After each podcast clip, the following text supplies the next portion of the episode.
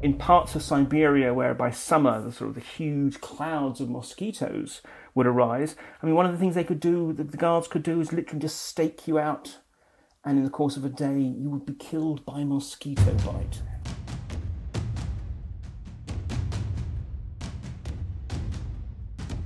You're listening to War College, a weekly podcast that brings you the stories from behind the front lines. Here are your hosts, Matthew Gault and Jason Fields.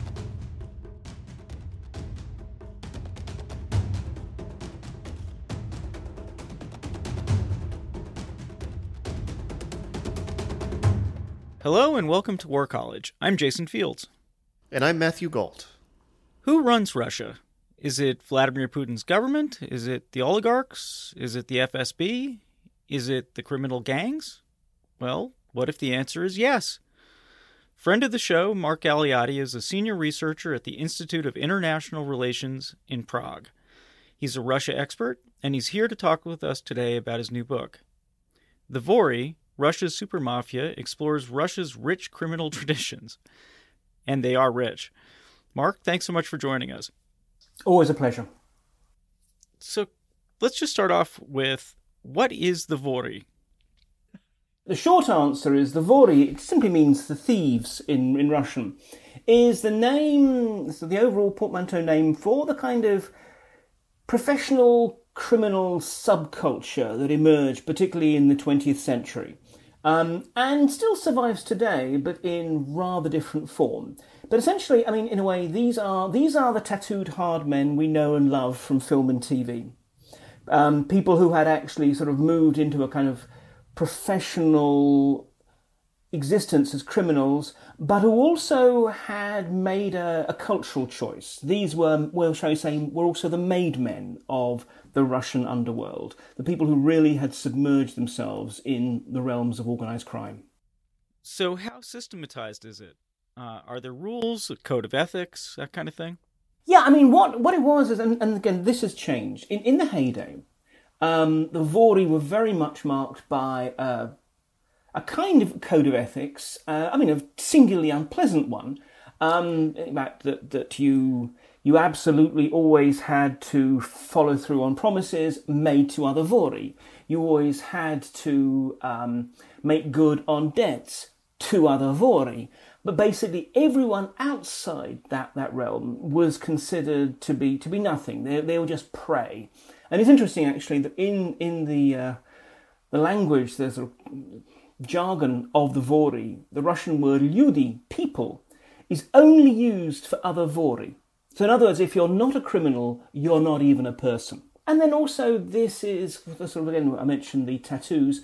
This is um, a, a, subculture that was very much also determined by this this visual visual language of tattoos um, the phenomenally sort of intricate, often um, encoding on the body of their their preferences, where they'd been to prison, what crimes they committed, what their attitudes were. And this is something that actually came out of really the late 19th century, the so-called Vorovskoy Mir, the thieves' world, which is this criminal culture that had emerged really in the slums of rapidly emerging and industrializing um, urban Tsarist Russia. And they actively sought to turn their back on mainstream society. I mean, one of the reasons why, you know, if you compare it to, say, the Japanese Yakuza that have their own sort of tattoo language, but they're always on the body and on the upper arms, so that basically you can wear a shirt or even a tennis shirt and conceal the fact that you're a Yakuza. The Vor tattoos were very, very clearly meant to be visible. You know, you had sometimes extraordinary things like sort of um, tattooing barbed wire across the forehead or different sort of tattoos on the hands and on the knuckles. And in part, that's because that's your kind of criminal resume. But also, in part, it's an indelible, because this is the age before laser um, removal, an indelible mark that basically I turn my back on mainstream society. You know who I am, fear me. So, so, so this was this very sort of distinct encapsulated society that became vastly more powerful and integrated during the, the era of Stalinism. Um, as, as so we had millions of, of, Soviet citizens being thrown into the labor camps where, where, where, they were dominant. And over time, and maybe this is something we can talk about later. They they sort of had had a split, and the, what became a dominant faction decided that it could at least work with corrupt officials and so forth. But even so, there is still this this sense that they were, and still are to a, to a degree, a caste, a subculture, a society apart from the mainstream. That is one of the fascinating things about in your book. You talk about the gulags and how these people, the Vory, uh, were brought together and uh, from all over Russia into these camps where they were isolated and distilled. And can you sort of talk a little bit about the process when that was happening and what you ended up with? Surely. Well, I mean, what happened was the Vory had often been inside prisons and prison camps, that, and in, in, fact, that was almost a mark of pride. I mean, again, as I mentioned, some of the tattoos would actually say which labour camp or similar you had been to, particularly if it was one of the, the northern ones, which are much more sort of dangerous, and therefore it was a mark of your hardness to show that you'd been through one. Um, but they felt almost like their, their, their, real life was when they were behind bars.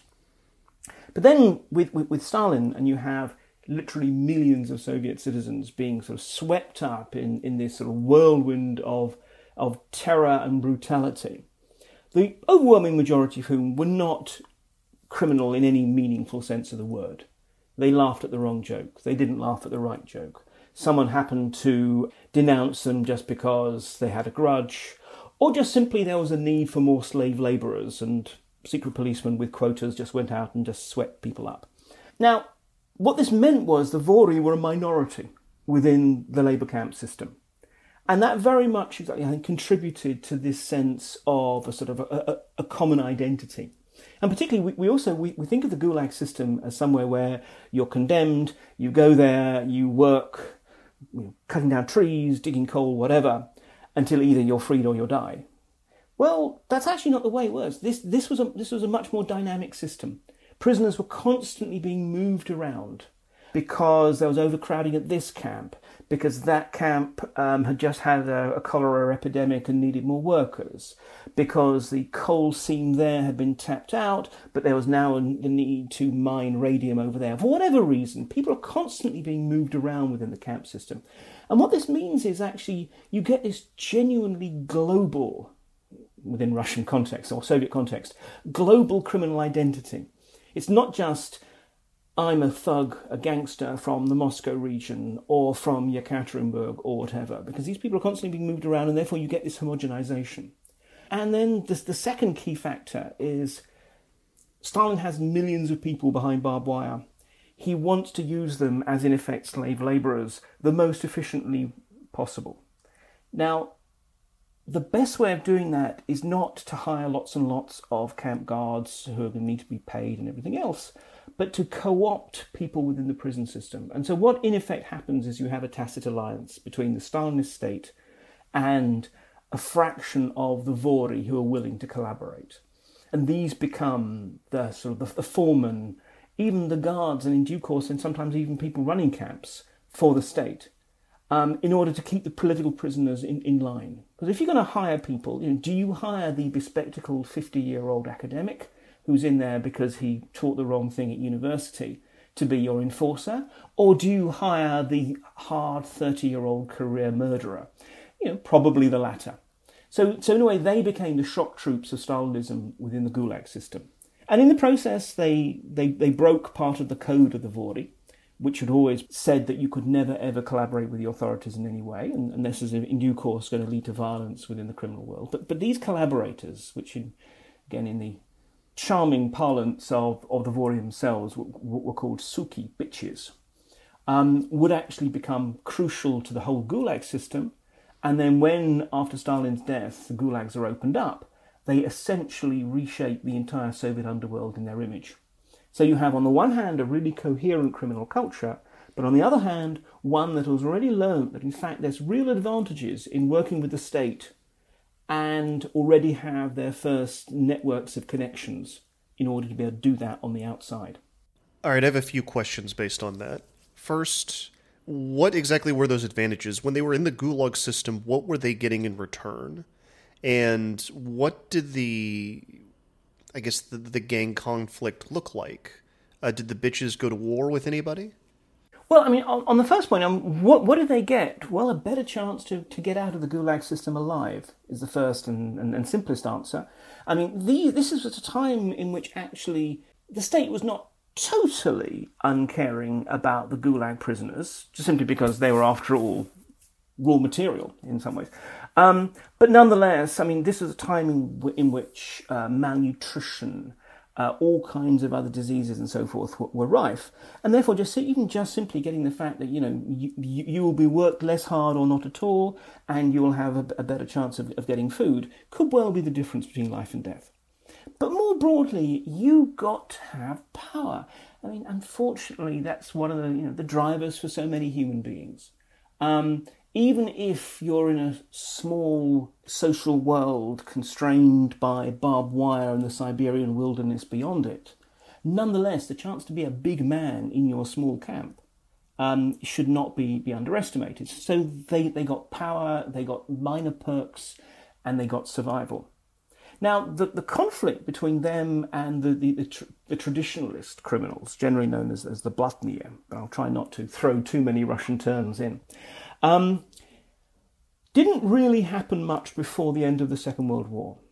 Um, there, were, there were more traditionalists than there were collaborators.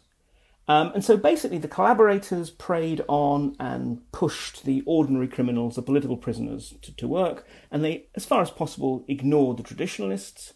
The traditionalists despised the collaborators, but they knew that if they went after them, the state would back them, and, and the state had all kinds of nasty ways of killing you if need be. Um, I, was, I was reading actually one in which, in, in parts of Siberia, where by summer the sort of the huge clouds of mosquitoes would arise. I mean, one of the things they could do, the guards could do, is literally just stake you out, and in the course of a day, you would be killed by mosquito bite. Anyway, so there's all kinds of ways in which the state can make sure that you don't go after its collaborators.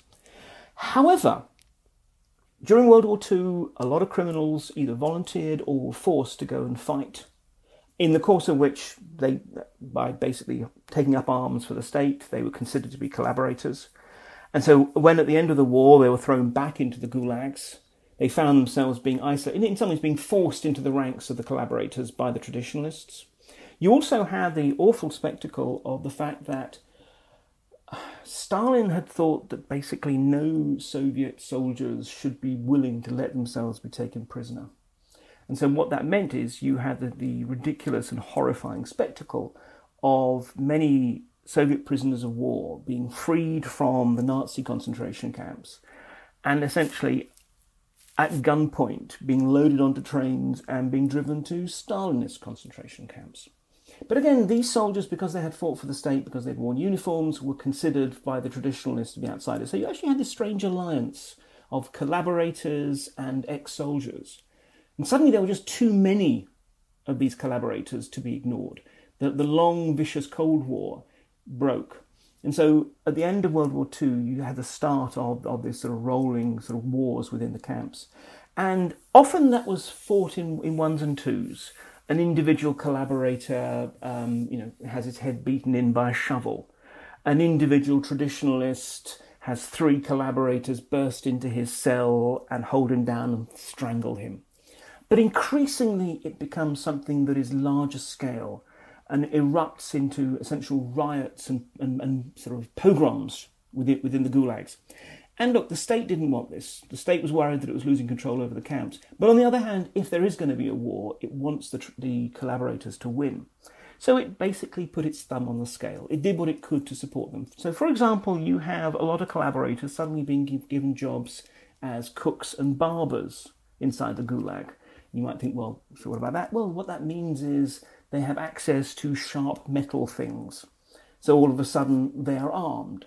Or you have the authorities deliberately sort of basically forming contingents of collaborators, sending them all to one particular camp where they basically beat, humiliate, or kill the traditionalists, and then moving them on to the next as, as, as sort of shock forces. So one way or the other, you, you, you have this, this extraordinarily vicious individual and collective war being fought within the Gulag system that frankly makes it almost ungovernable and productivity declines dramatically. All right, before we move out of the Gulag system, and I, have got a question about a specific Russian term um, that that comes from it that, that is a little bit to do with the Vory. It's one of these things that I've always heard and always assumed was was not true. Uh, but since we're here and we're talking about it, I'm going to ask you. Um, are you familiar with the the Russian term uh, korova or like man cow? Mm-hmm. Is this a real thing, and can you tell the audience what it means?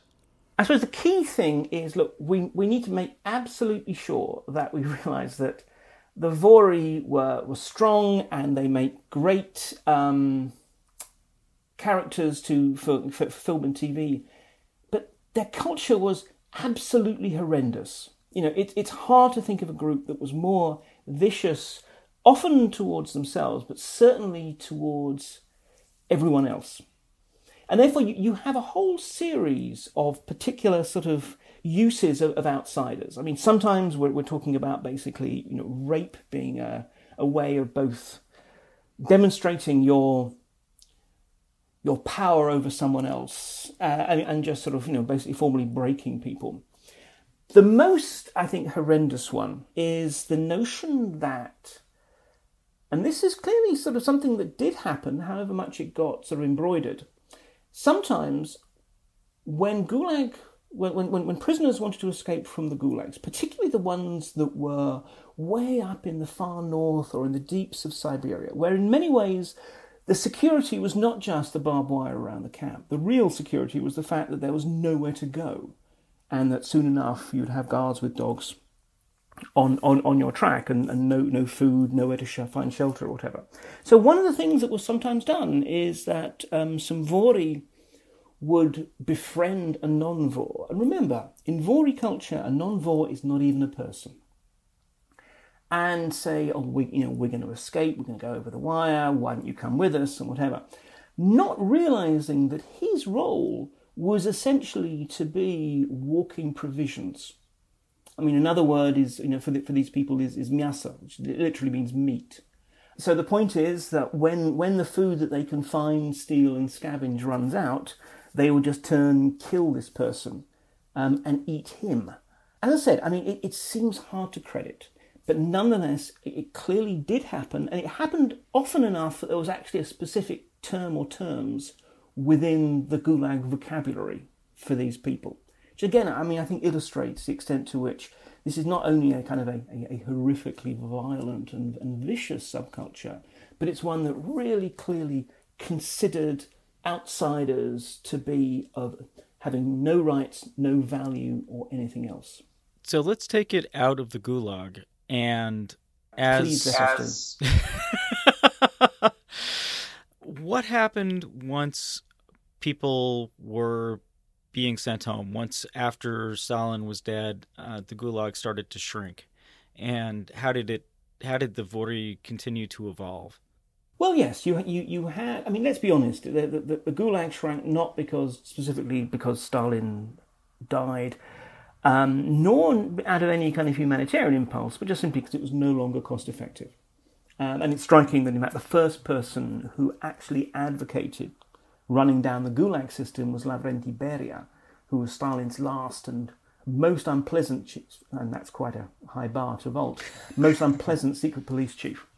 Um, and again, it says something about the, the, Soviet state that in fact they let the professional criminals, the murderers, the thugs, the burglars, out first on the whole before they sent out the political prisoners. But anyway, so what you had is well, first of all, I mean, uh, terrifying experiences for the towns and cities closest to the gulags that were suddenly being overrun by what, what they call these blue gangs. Blue because they were covered in, you know, these guys were covered in tattoos. And, and for a while, you know, actually, so in Siberia, you almost had this kind of almost Wild West environment um, prevailing. But that was a sort of largely a, a temporary sort of the, initial flood. And what, what happened was, you know, the gangsters went out, they went back in, in, in, into the underworld. There they encountered often a lot of traditionalists who hadn't actually experienced the war that had taken place in the gulags, and so you have in, in a way you, you have another running little sort of low level civil war taking place within the underworld all across the Soviet Union. But anyway, the, the collaborators win. They they reshape the code in their interests. They still use the same words. They still call themselves Vory and such like. Um, But they are in a very different world. Uh, and they have to uh, uh, adapt to the fact that what you can get away with in the gulags, you cannot get away with in ordinary society. I mean, here the state is powerful, vigilant, and jealous of its power. The police and the KGB are not going to let you get away with with being the kind of blatant gangster that you could before. And so what happens is that over time, and this is something that takes place really through through the 60s and, and, and the 70s, is, is they, they adapt to operating out of sight, beneath the surface. In some ways, at this point, you have three main sources of criminality, organized criminality, within the Soviet Union. You've got the Vory, the, the, the, as it were, the proper traditional gangsters. You have the black marketeers, the people who are actually responsible for, let's be honest, the you know the an, an underground economy, a, a, second economy that really becomes increasingly essential to actually keeping the Soviet Union functioning. And then the most powerful of all are the corrupt party bosses, and this is a period in which actually the Soviet Communist Party becomes increasingly corrupt until more or less corruption becomes its closest thing to an ideology. Um, now, the black market entrepreneurs they have money but they don't know how to spend it. They have access to all kinds of goods, some of it made domestically, some of it smuggled from the West and so forth, that everyone wants. But on the other hand, they're also insecure because they, you know, they're ultimately they're, they're just gangster businessmen who have no real sort of legal power. The officials, they want the money, they want the goodies, but they can't be seen to be getting in bed on the whole with the black marketeers. So what happens is organised crime emerges in some ways as the connective tissue have already become the connective tissue between these two realms. At first, they basically bully and predate and extort from the black marketeers until they realize that actually it's better just to make a deal with them and be paid off to provide protection and so forth. And they also can be the people who can actually mediate between the, the, the black marketeers and the officials. And so this is one of the reasons why we didn't really think about there being organised crime in the Soviet Union. And I think this is one of the areas that, that scholarship was, was lacking. There, there were some emigre writers, and people like a chap called Chalidze, who wrote about it. And this was seen as an interesting little curio, but, you know, pat on the head and let's move on. We had basically assumed that there could not be organised crime within a police state. And because it wasn't visible, we just assumed it wasn't there. Until the 1980s, when the Soviet system began to collapse and that's when they began to emerge from the from the rubble, and that's when I began to be interested in them. But in that period, through you know, particularly through the period of, of General Secretary Leonid Brezhnev, when the emphasis was on just keeping everything quiet, letting the elite live, uh, you know, a, a nice feather-bedded life, letting the black marketeers do their business, keep the population happy, and keep the elite in the nice fancy imported goods organised crime was able to, to, to, operate in that world, but very much as the weakest of the three. The other two, you know, one had power, one had money. Organised crime just simply fitted in between. How did organized crime fit in with the security state, as in KGB, um, and uh, I guess we'll we'll talk in a little while about the successor. Well, look, the, the KGB, which was ironically, you know, probably about the least corrupt institution within the Soviet Union. Not, that is not to say uncorrupt, but just least corrupt. But also, I mean, it was exceedingly pragmatic. And therefore, you, you had a situation in which sometimes you had people within the KGB who were just simply in cahoots with the gangsters. But they usually did that in the context of kind of wider alliances. I mean, in, in, in places like Georgia and Uzbekistan, for example, we saw these massive and extraordinary criminal ventures which stretch from out and out gangsters all the way to the Republican Party bosses, all busy sort of scamming you know, literally millions upon millions of rubles and, and, living very good lives. But also, you you often had cases in which actually the, the KGB would, would turn a blind, would be willing to turn a blind eye to gangsters so long as they were useful. Um, and we particularly saw this in, in Moscow and in what was then still Leningrad, now St. Petersburg, where you had a whole bunch of, of, of sort of both black marketeers and gangsters who were involved in things like changing money, or you know, basically trying to buy hard currency from foreigners in return for way above the artificial sort of official rate. I mean, the, the official rate was always pegged that one ruble equals one dollar. Now, in reality, ruble was worth vastly less than a dollar. So they would come along and they would say, you know, we'll, we'll give you 10 rubles to the dollar or whatever. Or else they would come along and they would try and, you know, buy the jeans off you. I mean, one of the more, more surreal experiences I had, which also says something about the fact that the Russians are, are a nation of people, was once being in the lift. This is probably my, maybe my, my, my even my very first time in the Soviet Union when I was actually still a, a school kid.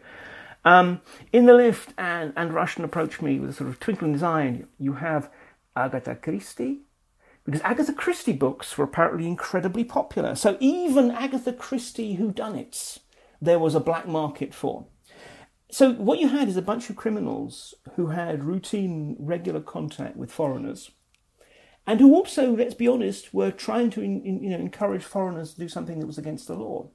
So this is exactly the kind of person that the KGB turned to basically said, well, you know, tell us what, what you can pick up. We will let you continue with your activities as long as you act as an asset for us. Tell us, you know, what's going on. Occasionally, we might actually want you to, to you know, go even further. You know, maybe sort of see if you can encourage certain sort of targeted foreigners. You know, you want women or whatever that will actually put them into compromising positions that the KGB can then capitalize on. So even from that first point, you actually have the, the, the secret police that is meant to be there fighting crime, actually sitting there thinking, well, we'll fight crime sometimes, but at other times we're going to use it if it's part of our wider political mission. How do you join? Um, I mean, in, in some cases, it's through sort of family and so forth, but this is not basically an organised crime milieu like, say, the Italians or whatever, which is, you know, clearly linked around family and, and kin and so forth. Essentially, you, you join by by growing up with the with, with people who have joined. You join by showing that you're interested and you know almost kind of hunting out the gangsters and and, and making your, your your pitch.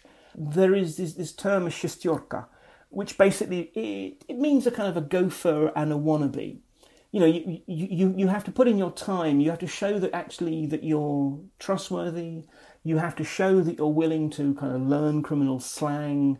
You have to show that if need be, you're tough. And then maybe if you impress the people enough, they will induct you and, and, and you will become a fully fledged member of the Vorovskoy Mir. But this is it. it you know, it, it is it, theoretically it's open to anyone. But the point is, you you clearly have to show that you're interested and that you're useful and you, you, you have to kind of work your way through to it. You don't just simply turn up and say, "Hey, my my uncle is one of you guys. Can I come in and join?" No, no, no. You you have to demonstrate your credentials.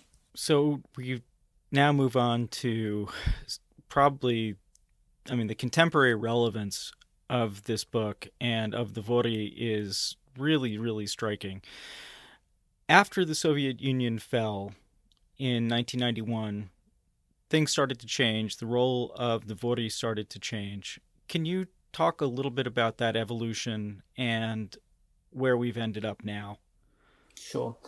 Well, this is interesting. I mean, you know, in some ways, the evolution had started before the Soviet Union collapsed. I mean, it, during the sort of the, the, the Gorbachev reform era, I feel so so sorry for Gorbachev on so many bases. But one of them was actually all his essentially well-meant reforms turned out to be perfect for organised crime, galvanized them, gave them economic muscle. Um, so that by the time the Soviet Union had collapsed, these gangsters were already coming out of the shadows. And instead of being the weakest element, for a brief period, they were the strongest. When the Soviet Union collapsed, suddenly corrupt officials who had, had power because they were Communist Party officials suddenly needed to scramble for position in a new world, whether it was setting up companies, whether it was winning elections or whatever. But the point is, they didn't. They suddenly lacked the power that they had once had. And likewise, this is a period in which law enforcement was pretty much in collapse. So the underground entrepreneurs, the black marketeers, they likewise they didn't have any protectors. So all of a sudden, organized crime comes along, and basically it says we have muscle. In the in the early 1990s, right after the Soviet Union collapsed, basically it was a period in which there was no law. Everyone needed protection and organised crime could provide you with protection. So for a while they were dominant, and what we, we see at this point is the rise of, of a new kind of vor. Not the tattooed thug from the camps, but a, a gangster businessman, so called autoritet, authority. someone who basically is just looking for, for money and power and is happy to do crime if crime will get it safely, but is also perfectly happy to do legitimate business and operates right across that spectrum. And it's this new gangster businessman who becomes frankly dominant through the course of the 1990s. It doesn't happen overnight. There's going to be all kind of jostling between the old generation and the new. And as is always the case, the old generation just think, oh well, the new, you know, the newcomers they don't know what it was like. Um, they they they're not as hard as we were, and so forth. And the and the younger generation say, well, look, we don't care. You know, we can hire hard men because we've got enough money and, and power. But so through the 1990s, when when Russia is going through this extraordinary, elongated period of almost state collapse, in which actually the government can scarcely govern in which local government is often penetrated by cr- all kinds of different criminal interests, in which soldiers and policemen and even secret policemen are scarcely being paid their wages. And therefore, everyone is involved in all kinds of, of, of corrupt scams. This is a period in which organised crime suddenly changes from being parochial, hidden, to being a truly dynamic, global force. And I think the global thing is worth mentioning because no one knew what was going to happen in Russia. No one knew if the thing was going to stabilize, if the country was going to break apart, or if communists or ultranationalists were going to come into power, which meant that basically everyone wanted to get a certain amount of their money at least out of the country. And so, from the gangsters' point of view, they very, very quickly also internationalized. So that if things went bad in Russia, they would have money and friends and a bolt hole outside the country. So the 1990s absolutely crucial in essentially reshaping Russian organized crime. Were they still tattooed at that point, or had their entire look changed? I mean, besides the suits, I mean, did they become like the yakuza, where the tattoos were hidden, or did they just abandon that whole part of the culture? Mean, bit by bit, it was abandoned. I mean, you still see people with tattoos, just as you still see people calling themselves Vory or the Vory Zakonia, the thief within the code, which is the kind of the authority figure, the sort of combination of uh, sort of judge and high priest of, of the Vorovskoye You still see people using this, but very, very much it's, it's declined. You know, back in the day, you wanted to use your tattoos to make yourself look distinctive, make yourself look separate from mainstream society. Now you don't want that. You want to be able to operate in every single world. You want to be able to operate in the crime world, but at the same time be invited to the ambassador's reception, to be going there in your Speedos at Saint Tropez and not look like a freak. Um, so actually, the, the, the, the, tattoos are very much sort of disappearing, particularly as, as, as a code. Nowadays, you know, if you want a tattoo, you get yourself a tattoo. Back in the day, because each tattoo had a, had a very, very specific meaning, you had to show that you were entitled to it. You know, that let's say um, a camp, you know, that, that, that you had a, a, sort of, you know, this one was, for example, showing a, a sort of leaping stag, which showed you'd been to a particularly hard labour northern camp. In other words, that you, you know you survived that, that means you were tough. If it ever came out that in fact you hadn't deserved to have that tattoo, that you'd not been to that, that camp. If you were lucky, humorless men would be presenting you with a knife so that you could actually scrape that tattoo off your skin. That's if you were lucky. You know, those days where, where the sort of tattoo language really mattered and was enforced, they've gone.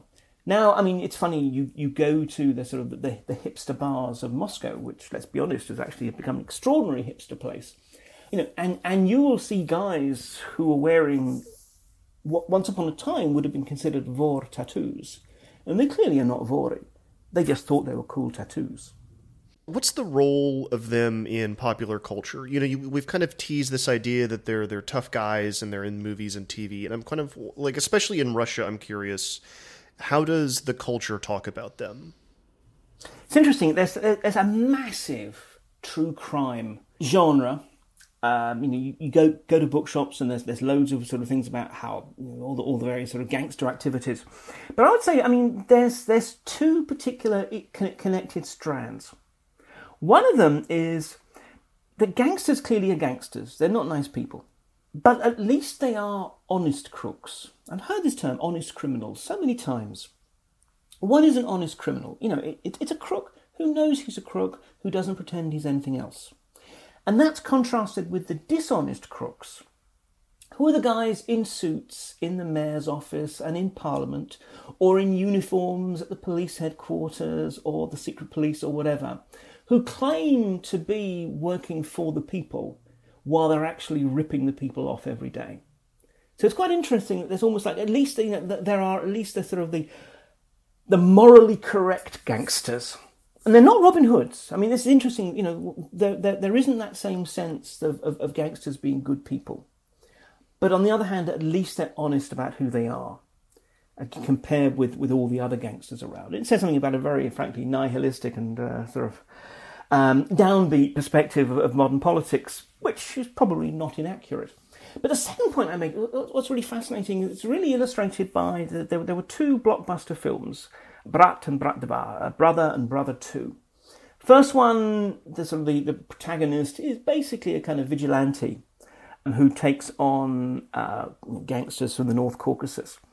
By the time we got to the second one, though, um, he's essentially an organised crime figure, a kind of hitman and he goes to the United States because of I won't go into the plot. But one of the key themes is, yeah, okay, we're Russians, we you know we have, gangsters, but at least our gangsters are the toughest SOBs around. Um, because you know when when when our Russians go to America, they basically show the American mafia what's for, and the Ukrainians and others and so forth. Um, so there is this kind of weird, perverse pride, or kind of inverse pride. If, if we're going to be a mafia state, if we're going to be a sort of state run by gangsters, at least let us be run by the smartest, nastiest, toughest gangsters around. In these places that I guess I would call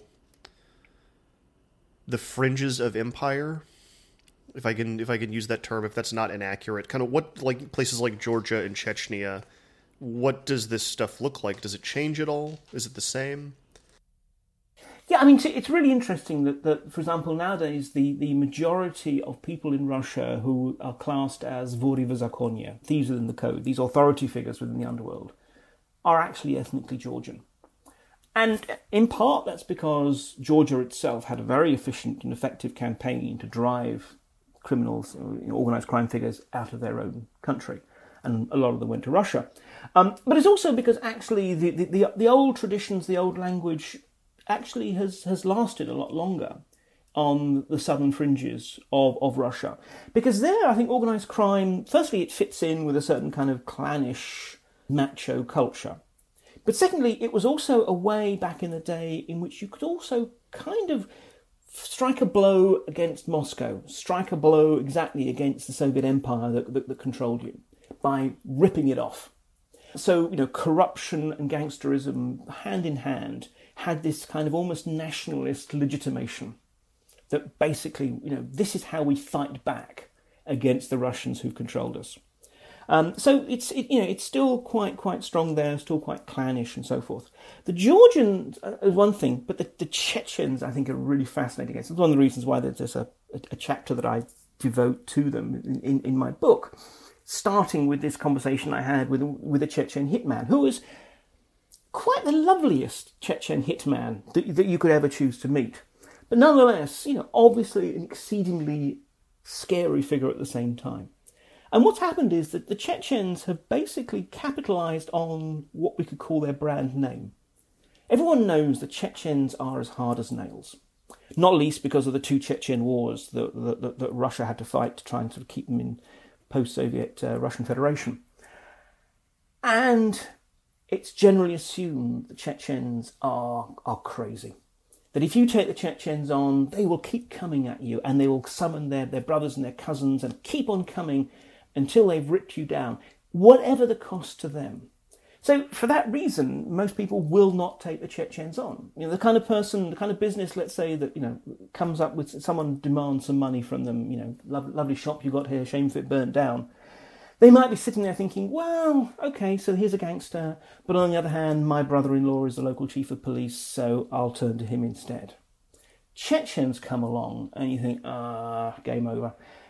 You, you, you're going to make a deal. So much so that they've even actually sort of basically sort of franchised out their brand name. You now actually have gangs that just you know, basically pay to be able to allowed to use the term we work with the Chechens. Um, so in, in, in, the case of, of, of, the Chechens and the Georgians, you, you, you have different patterns, but in each case, what it is is because they're outsiders, because they're people who, who in a way, for whom crime was also a way of fighting a, a covert rebellion against foreign occupation. It's still much more central to the sort of um, their kind of cultural response to, to, to, to the Russians. I wanted to get to one more thing before we leave, and it's not necessarily a small thing, but how the Russian state works now along with criminals. Um, this is something that uh, you know I think you write about very eloquently. But Vladimir Putin and his state, they're not really separate from the criminals who they use. What's your phrase for how um, they utilize criminals? I mean, yeah, I mean, I've made it because one of the terms we sometimes hear about, about Russia is it's a mafia state, which is not a term I like because it implies either the state absolutely controls the underworld or the gangsters control the state. Um, what I've suggested in some ways is, is instead under Putin we have a state that is trying to nationalize the underworld. Um, because it's really very striking how Putin in particular has totally refashioned the relationship of, of, of state to organized crime. I mean, in a way, just as back in Soviet times, there were kind of three sources of criminality. There were the gangsters, there were the black marketeers, and there was the corrupt party bosses. Well, in a way, now still we have the, the, the mainstream underworld. We have the embezzling kleptocrats and oligarchs in, in, in, the business sector, and we have the also embezzling kleptocrats within officialdom. And there's, there's a lot of overlap between these three worlds, but, but they, are, they are different. Now, Putin, when he came to power, when he was first standing for election, 1999 2000, he spoke very tough about law and order. And a lot of people believed him, after all, ex KGB and so forth. So much so that I remember talking to, to one Vor who literally had a packed suitcase underneath his bed. So that if one of his informants in the local police or procuracy heard that he was going to be picked up, he could just grab that suitcase, zoom for the airport, and get the hell out. Well, he never had to use that suitcase. Because what happened was, in effect, Putin instead offered organised crime a social contract. And literally, this was, you know, actually what happened. I remember talking to one cop who was working in, in uh, MUR, which is the Moscow Criminal Intelligence Division and you know he, he, he was meant to be one, one of the people sort of trying trying to catch gangsters. And instead he was actually having to go down and have sit downs have meetings with various gangster bosses and basically sketch out the new the new rules of the game. Which is basically this. Organized crime will continue to do crime and the cops will continue to try and catch them. That's fine. However if the gangsters did anything which looks like a challenge to the state or which embarrasses the state then they will be treated as enemies of the state which is obviously a much much more serious kind, kind of response. And on the whole, you might say after 10 years through the 1990s of turf wars and absolute anarchy, you know, the, the new generation of gangster bosses who had risen, who were now really wanting to kind of consolidate what they had, thought, yeah, okay. So the state is back. The state is the biggest gang in town. It's okay. We can work with that. And they were therefore willing to accept that social contract. And in some ways, in hindsight, we shouldn't be surprised because this is exactly what Putin did when he was deputy mayor in St. Petersburg in the 1990s. His job was to be liaison with whoever needed to be talked to, including the local organized crime grouping, Tambovskaya. And in order to keep the city running and, and also for him and others to, to benefit, you know, he, he made deals and he just simply took that onto the national stage. But what's happened over time is that you might say at first this was a social contract that was defined by negatives. You don't do certain things. And every now and then, uh, an organised crime figure who seemed to have gone too far, who was getting a bit too embarrassing, whatever, would be arrested in what you know in a large, showy display of state force, just to simply remind people that that the state is, as I said, the biggest gang in town.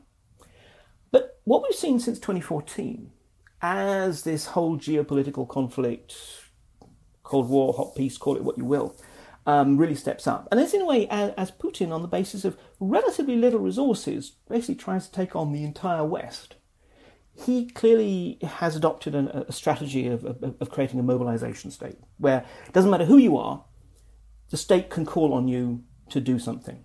And that includes organised crime. So, whereas once upon a time the social contract was just don't do X, Y, or Z, now increasingly we're seeing a thing in which, well, if you want to continue, the state wants you to do A, B, or C. And particularly in Europe, we've begun to see organised crime being used as, in a way, an, an additional asset for intelligence and subversion operations in a variety of different ways, but particularly in terms of raising so called black cash, untraceable money that has no kind of Kremlin fingerprints on it that can then be used to support convenient political movements and so forth. So increasingly, what we're seeing is Putin considering organised crime to be yet one more potential asset for his political war on the West. And it makes sense, you know, that's if it's a problem that's not going to go away or can't be solved, you may as well make the best of it. I think actually, from Putin's point of view, I, I mean, this is this is one one of the many many tragedies of, of contemporary Russia. And I, I, say this as someone who, who who likes Russia and likes Russians, and I think we should always remember that you know Russians have been Putin's first victims. Many other people have been added to the list. But I think from Putin's point of view, he doesn't really see this as a major problem. You know, I think organized crime, like corruption, he every now and then pays lip service to it as a problem. But in practice, his, his track record is it's only a problem when it, in, when it actually gets in the way of particular things that, that, that need to be done. Putin almost seems to like a world in which everyone has a skeleton in their closet because he gets to decide whose closet to look in and say, I'm shocked, shocked to discover that you've been doing something wrong. This gives him leverage, this gives him power, and this gives him a way of, you might say, having also covert and deniable instruments as well as his overt and obvious ones. Right. If it's a criminal gang that just hacked your election rather than an actual Kremlin backed uh, cybersecurity uh, presence, then I guess you have uh, all the deniability in the world. Yeah, absolutely. I mean, there's a case, for example, of um, some pro-Chechen, well, some Chechen uh, pro-rebel fundraisers in Turkey who were assassinated. Now, earlier there have been assassinations which are likely to have been in the hands of, shall we say, card-carrying Russian intelligence officers. These, this, then there's a, bunch which the, the Turkish police, with what was actually some, some very good police work, I don't manage to identify who the killers were. They, they, they'd already long since fled the country. But basically, they were members of a neo Nazi Moscow car crime gang. Now, it's hard to think why a bunch of, of gangsters in Moscow should suddenly think, I'll tell you what, let's go to Istanbul and whack some Chechens. Um, you know, it, it's pretty clear that they were employed and given basic training by the security apparatus to go and kill some inconvenient people. But again, in, in such a way that could be entirely deniable we can say, look, it seems fairly clear that, but can this be proven in a court of law? Of course not. So, in, in this respect, it, it's great from the Russians' point of view. Organised crime, terrible if you're a Russian businessman. It's not much fun if you're an ordinary Russian citizen, but from the state's point of view, it's great because it means you've got this great pool of everyone from, from killers and hackers through to smugglers and people traffickers, whom from time to time you can use. Well, Mark, thanks so much for once again coming on and scaring the crap out of us. That's so it's, it's perfectly fine. It's what I do. And thanks for the chance to pimp my book after all. Yeah, I actually can't recommend the book highly enough. Um, if you really want to understand what's going on in the world right now, I think you can't do better than look back to a group of people who started as horse thieves, if I remember. Thanks for listening to this week's show. If you enjoyed it, tell two friends, and they'll tell two friends, and they'll tell two friends, and so on and so on. More realistically, please leave us a review on iTunes or wherever you got this podcast. It helps other people find the show. You can also reach out to us on Facebook. We are facebook.com slash war college podcast. And also you can follow us on Twitter at war underscore college. We'll be back next week.